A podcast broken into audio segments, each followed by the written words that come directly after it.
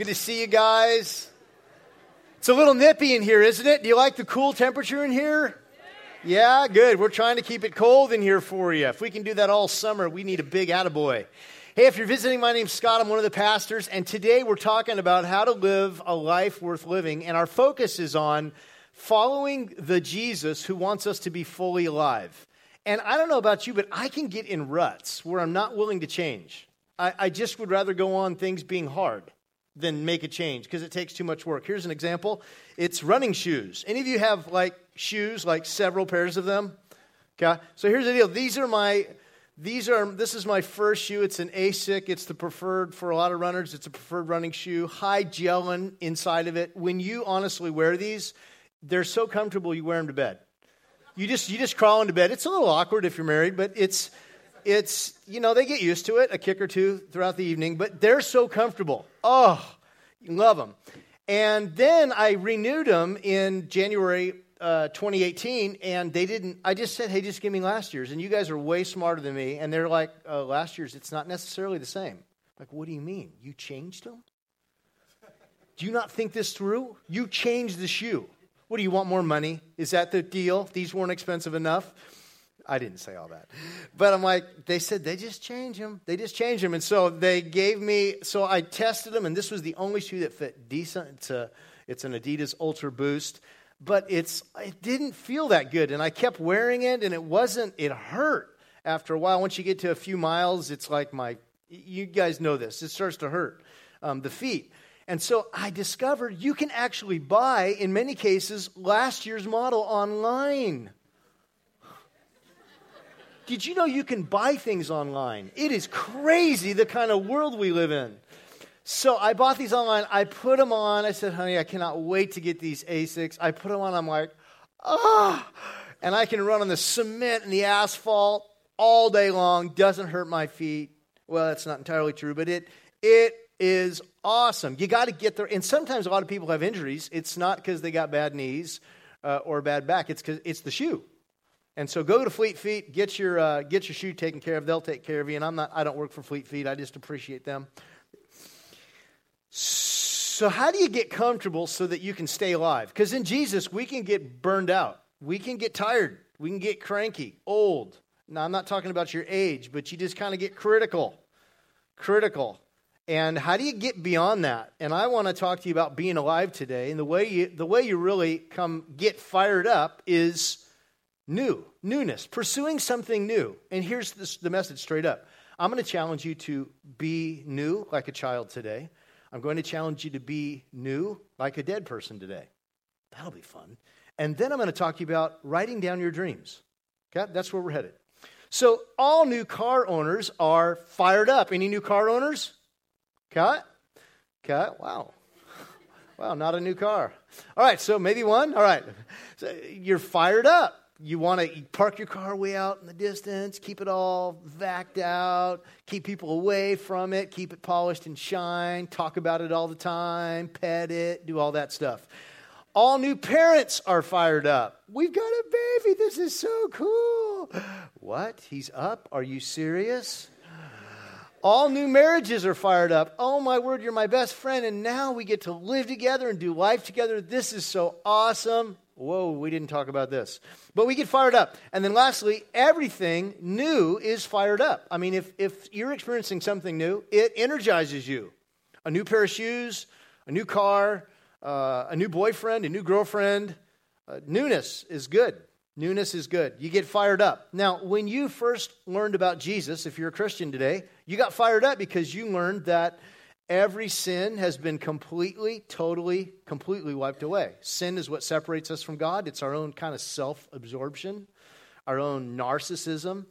All that was completely paid for, for from the beginning of our life to the very end when Jesus suffered on the cross. And you're like, that is so awesome. I'm completely free now of the, of the uh, condemnation that my guilt can cause me to have. And then we learn when we're Jesus that God has a plan for our life. He's not just like interested in us, He really cares about details. He cares about your career trajectory, He cares about your marriage, He cares about your kids, He cares about your uh, your enjoyment of life, as we learned last month, that you're enjoying life is a value for Him that you're experiencing. And then finally, um, your future is absolutely secure forever. So if you're in Jesus, we believe that there is nothing that can separate you from God's love. Nothing. No, height, nor depth, nor demon, no persecution, nothing. You're always loved. You are always up and to the right, trending towards hope and God's plan all the time. You can try to mess it up, but He's all in for you. And when you experience Jesus like that, you want to tell everyone. You turn into one of those weird Christians and you're like, it's been good. I mean, this is different, but it's really been good. And people start to get inspired by what's going on. So here's the universal equation new equals new equals passion. And in Jesus, there is such a thing as very appropriate, healthy, God fearing newness that equals passion. God fearing newness that equals passion. I like what the founder of the, Sal- the Salvation, the founder of the Salvation Army wrote in the late 1800s about Christendom. This is what he said The chief dangers which confront the coming century will be religion without the Holy Ghost, Christianity without Christ, forgiveness without repentance, salvation without regeneration, politics without God, and heaven without hell. English founder writes in the late 1800s. Fast forward 100 plus years. Wow. So how do we avoid this? How do we like experience stuff that's really cool? I got to tell you, I think we experienced Melissa and I the Holy Ghost this week. We had a couple friends connect with us in our neighborhood and just tell us, "Hey, we're interested in moving towards God and church." And we're from either an atheist family or we don't like church. And they're like, "We're ready." We think that's the Holy Ghost. That's special. So, one of Jesus' writers made this statement. He said, Never be lacking in zeal, but, join me on the red, keep your spiritual fervor serving the Lord. Keep your fervor, keep your passion, keep your heart, keep it going. How do you do that? How do you stay fervent and passionate? That's what I want to talk to you about today. How do we kickstart our faith so that it's fresh and alive again? Could anyone use a little kickstart today? Like, I could use a little kickstart. I'm talking like a venti. Oh, kickstart. All right. All right. I'll try to spick it up for you. So the first step is this Jesus knows you're better off young. Now, don't, take, don't, t- don't let this hurt your feelings. He's not talking about your age, he's talking about your heart, he's talking about your attitude. Stay young. Stay young. This is what he says Unless you change and become like little children, you will never enter the kingdom of God. How do you stay young? What is it about being an adult that makes it so difficult for us to kind of relax? We're, there's so much pressure on us to deliver, to, to do the best job we can all the time, and yet it's hard for us to kind of relax, like the pastor coming on the platform a song early. I mean, it's, it's hard for us to relax, right? I think this I think this and 27 million other people thought this was a great example of how hard it is for us adults to scandals happen all relax. the time. The question is, how do democracies respond to those scandals? Uh, and what will it mean for uh, for the wider region? I think one of your children has just walked in. I mean, shift, shifting shifting sands in the region. Do you think relations with the North may change? Um, I would be surprised if they do. The um, pardon me. Pardon me. My apologies. What, what's this going to mean for the region? My apologies. North, uh, sorry. Um, North Korea, North, uh, South Korea's policy choices on North Korea have been severely limited in the last six months to a year. Isn't that awesome? How many think his wife deserves a five star or three star Michelin dinner that night? She better get it. She's working hard. So we're so serious, we're so focused that it's hard for us to laugh. Like, don't you guys love to laugh? Don't you just need it terribly? So, G.K. Chesterton wrote, English author, wrote the book Orthodoxy, produced in 1908, and he was talking about God's character. Check this out, because it speaks to the childlike character of God. See if this resonates with you. Because children are abounding vitality, because they are in fierce in spirit, fierce and free. Therefore, they want things repeated and unchanged. They always say, Do it again. And the grown up person does it again until he's nearly dead. For grown up people are not strong enough to exult in monotony. Chesterton is saying it is possible that God says every morning, do it again to the sun. And every evening, do it again to the moon. He's hinting that maybe the sun doesn't just come up each morning. God might be commanding it every single day. And the next morning, he says, Yesterday was great. Let's see it again. Encore. Maybe it's not automatic. Maybe God never gets tired of surprises and sunsets. Chesterton went on. It may not be automatic necessity that makes all daisies alike. It may be that God makes every daisy separately, but has never but is never tired of making them. He, it may be that God has the eternal appetite of infancy. And then Chesterton concludes by saying this For we have all sinned and grown old, and our Heavenly Father is younger than we. He coaches us through Jesus to play. I would love to hang out with this kid for the week. Have you guys seen this? Do it again.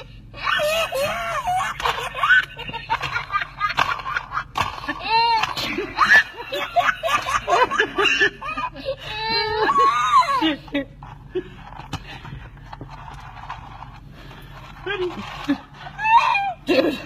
look at my window.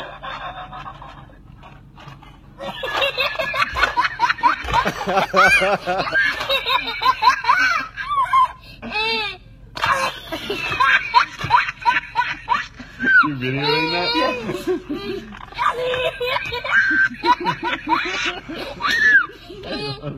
Uh, how many of you? Are, isn't that awesome? Oh, such a sweet boy. Such a sweet boy. So, how do we do this? How do we how do we really become younger? And here's how you do it: you play daily. You play daily. Like when you go to lunch today, one of you parents, if your if your students aren't here, your kids aren't here, when you're at lunch, remember what we used to do? Take a take a little napkin, moisten it, put it in a straw, just sit there all casual, and just poof, take your kid out. Just be like, how's it going? What's going on with you? Have a little fun. Maybe spill a glass at the table. Especially if you're really like, you hate that when your kids do it. Why don't you do it? You lead. Just spill it. Just spill it. Or accidentally take a bite out of your food and just drip it all over you. Have a little fun today. Or tonight, when you get home, uh, if you're married, I mean, wrestle your spouse down. Just take him. Just take him and get passionate. Act like you're really angry. That'd be really fun. Okay? All right. And then when he or she gets angry, act like you're running and you'll never do it again. My point is play daily. I like what Rick Warren says about rest when he's talking about how we need to rest. He says this every day we should divert, divert daily. On your way home, drops, take a different route home or drop something off um, on your driveway that indicates you're done working for the day. And I know that's hard. Ah, I'm not that good at that either, but divert daily. Then he says every week, just like God rested, withdraw weekly. Withdraw. And then every year, abandon. Abandon. Shut down. Shut down and abandon. How come? Because we need to take we need to have more faith that God's the one that's giving us the success we have. It's not ours. He's the one that's he's the one that's provided us everything. We can relax. He's he works at night, you know? You know God works the AB the evening and it goes throughout. He works all night. That's why Hebrew day starts actually in the evening and it goes throughout the night. God's working. You, you can go to bed. He's got this. He's not panicking. Pray daily. Jesus knows you're better off young. Stay young in spirit. Do something fun today. Have a little fun. Okay? Secondly, oh, here's an opportunity this summer. We've got a camp that we're encouraging families to go, get away, go up Northern California. It's called Joshua's Fest. David Crowder will be there, Lecrae will be there. And let somebody else, um, let somebody else, I guess one of our worship artists is going to be there. Jordan, you're going to be there? Jordan's going to be there. So go there. And, anyways, great event coming up this summer. Cool event for you. 25 people have already signed up. Be a great family event. So, first, Jesus knows you're better off younger. Secondly, this is a little more morbid, but I'll try to help you with it. Jesus knows you're better off dead. Isn't that nice? Oh, that's so sweet. Jesus is so kind. Look what he says. Whoever wants to be my disciple must deny themselves and take up their cross daily and follow me. So this is, I mean, this is, anyone see that dead, that uh, Sean Penn film, Dead Man Walking? That's kind of captures some of the, the grisly nature of taking up your cross. It's really a pathway of self-denial. It's really like, I'm gonna, I'm, I'm gonna, I'm gonna, I'm gonna let the Holy Spirit that's in me lead me, and I'm gonna, I'm actually gonna deny the flesh. Because the flesh is all about the lust of the eyes, the pride of life, um, the lust for things, and I'm going to let the Holy Spirit lead me. And the problem is that sometimes we imagine that living a life like this is all negative. We, we imagine that dying to self looks like it leads to a life of emptiness and loss. Like, ugh, what a pain. In reality, dying to self leads to a life of joy and freedom. And it doesn't mean that you cannot have a sports car uh, or, or uh, an incredible wife. In fact, I think every, every man is due a fast car and a fast wife. Just having a little fun. when, you, when you deny yourself, just one though, okay? When you deny yourself and take up your cross, you are alive in Christ. You're alive. That's really where the life's at. It's in the self denial. And when you, when, you're, when you can recognize, hey, you know what? I just, it's so about me. I need to quit that and just go forward and do what I think God's calling me to do. When you do that, it's so much more fun.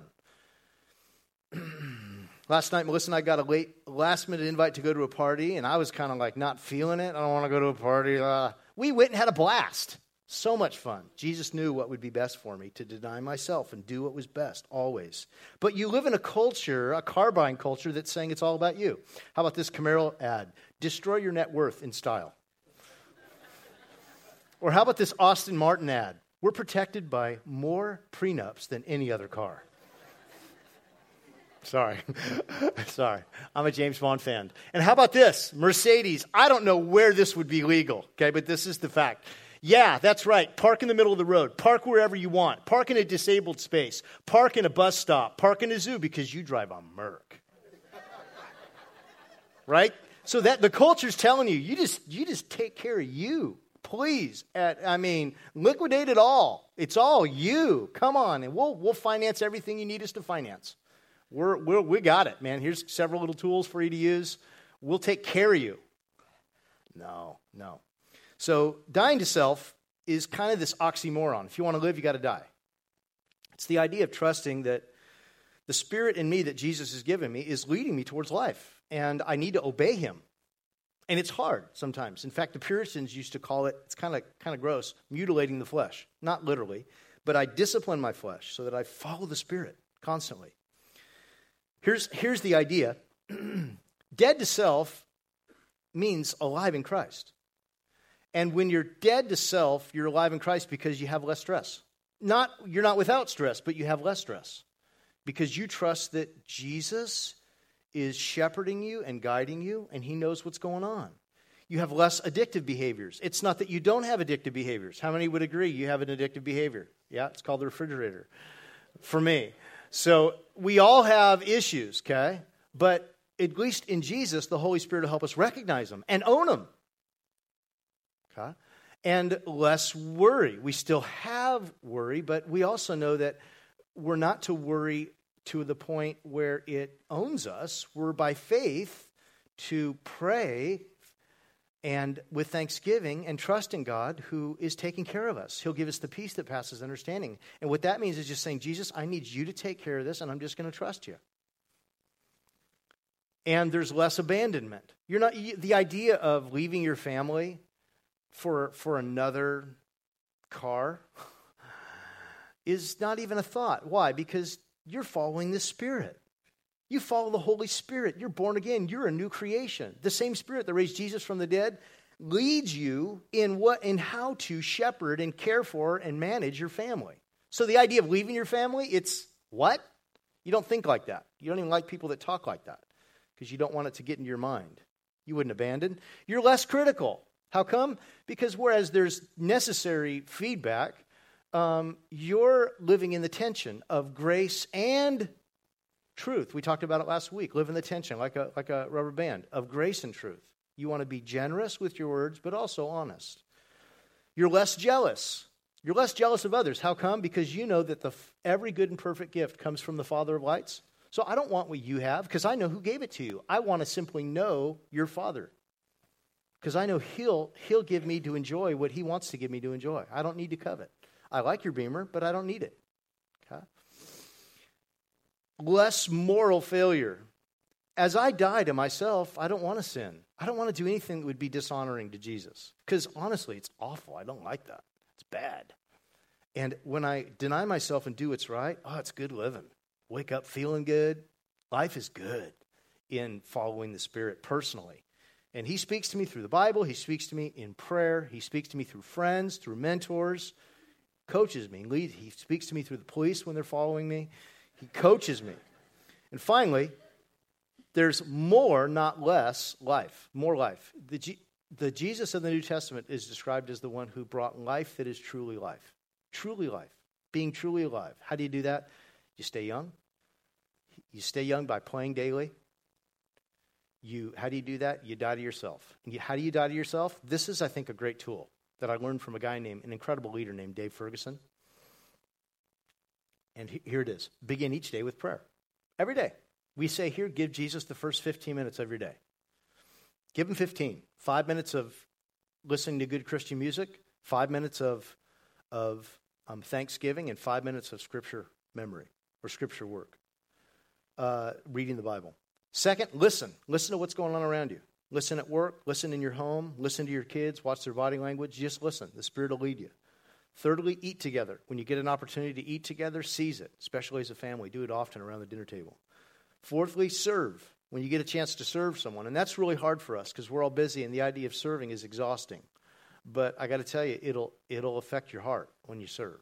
And we have people at our church that are super, super, super busy, but they set aside time weekly to serve. I want to encourage you to move that direction if you're not there yet.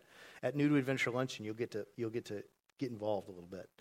And then lastly, share your Jesus story. Share your hope story. Tell people how Jesus changed your life and do it in a way that's appropriate. And any one of these every day is a win. That's how I die to myself. Begin with prayer.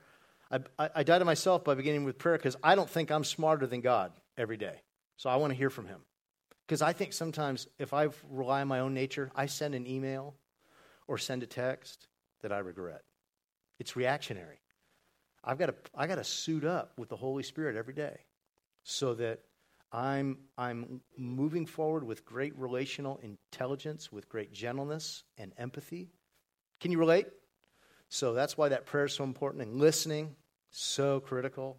True empathy is listening and experiencing what other people are going through. Eating together is just fun. You get to know people. And when you serve someone, you really make an impact on them when you serve them. Seize those moments. And your story, by the way, even to an atheist, your story is going to make a difference.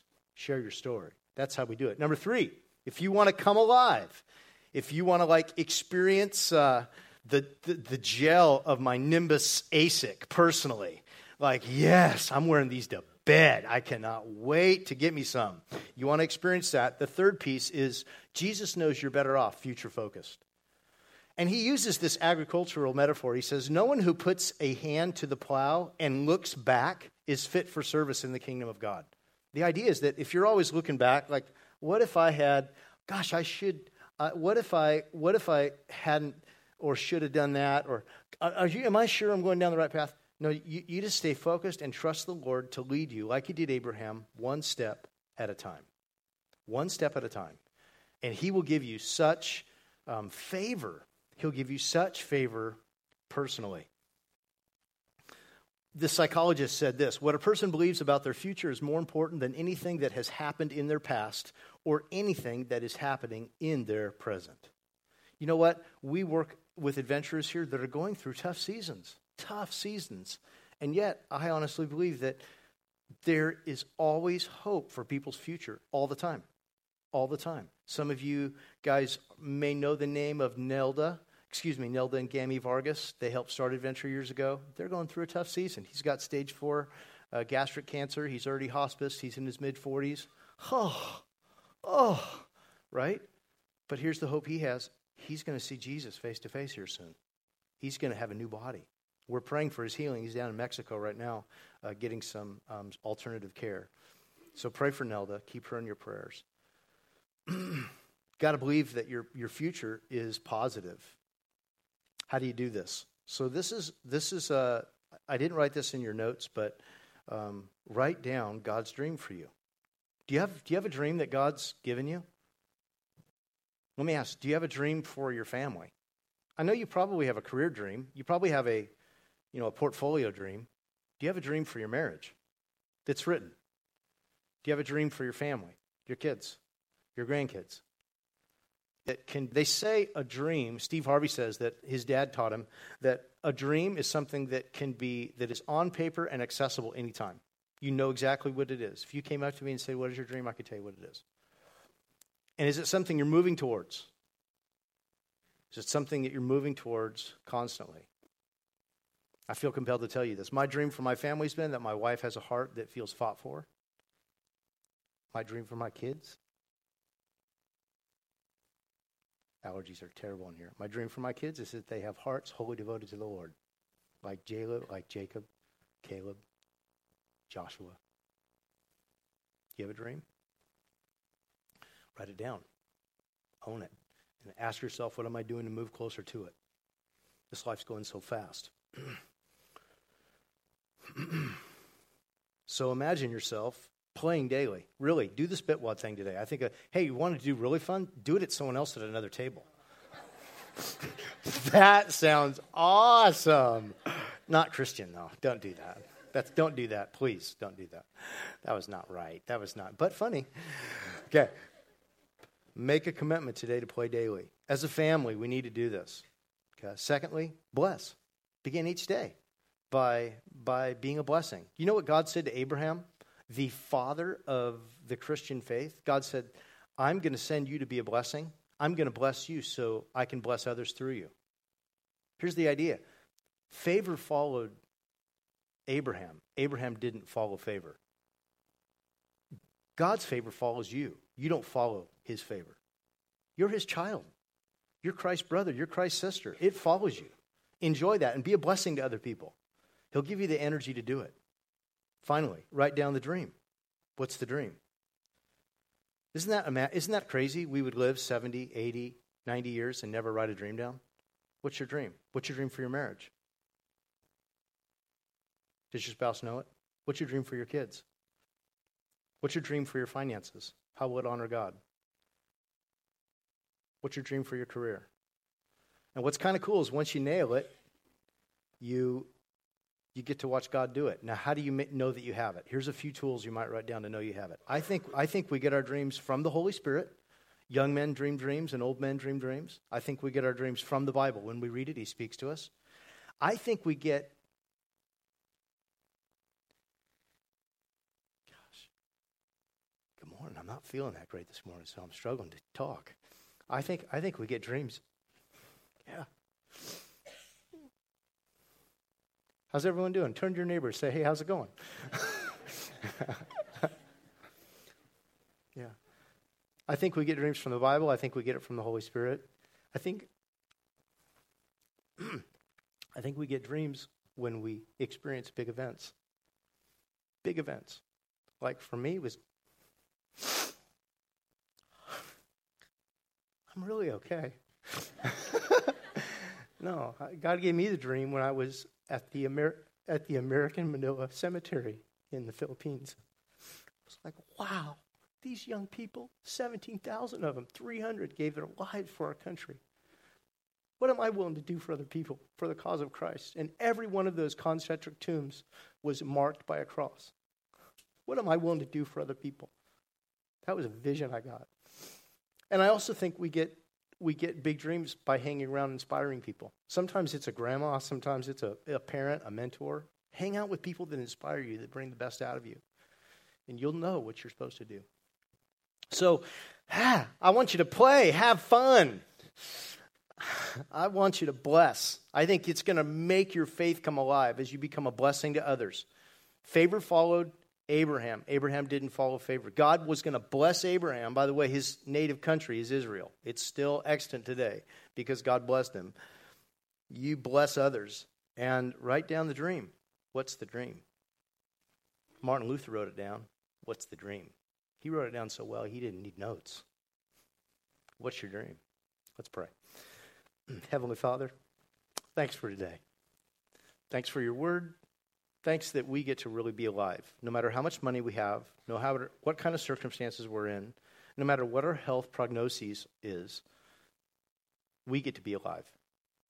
If you're here today and you've never made a personal decision to trust in Jesus and believe personally that God allowed his son, Jesus, to suffer on a Roman cross for your sins so that your selfishness, your narcissism, your me centered living could be forgiven so that you would not have separation between you and God because Jesus built a bridge for the two of you. If you've never made that decision, I want to give you a chance to right now to simply let Jesus in.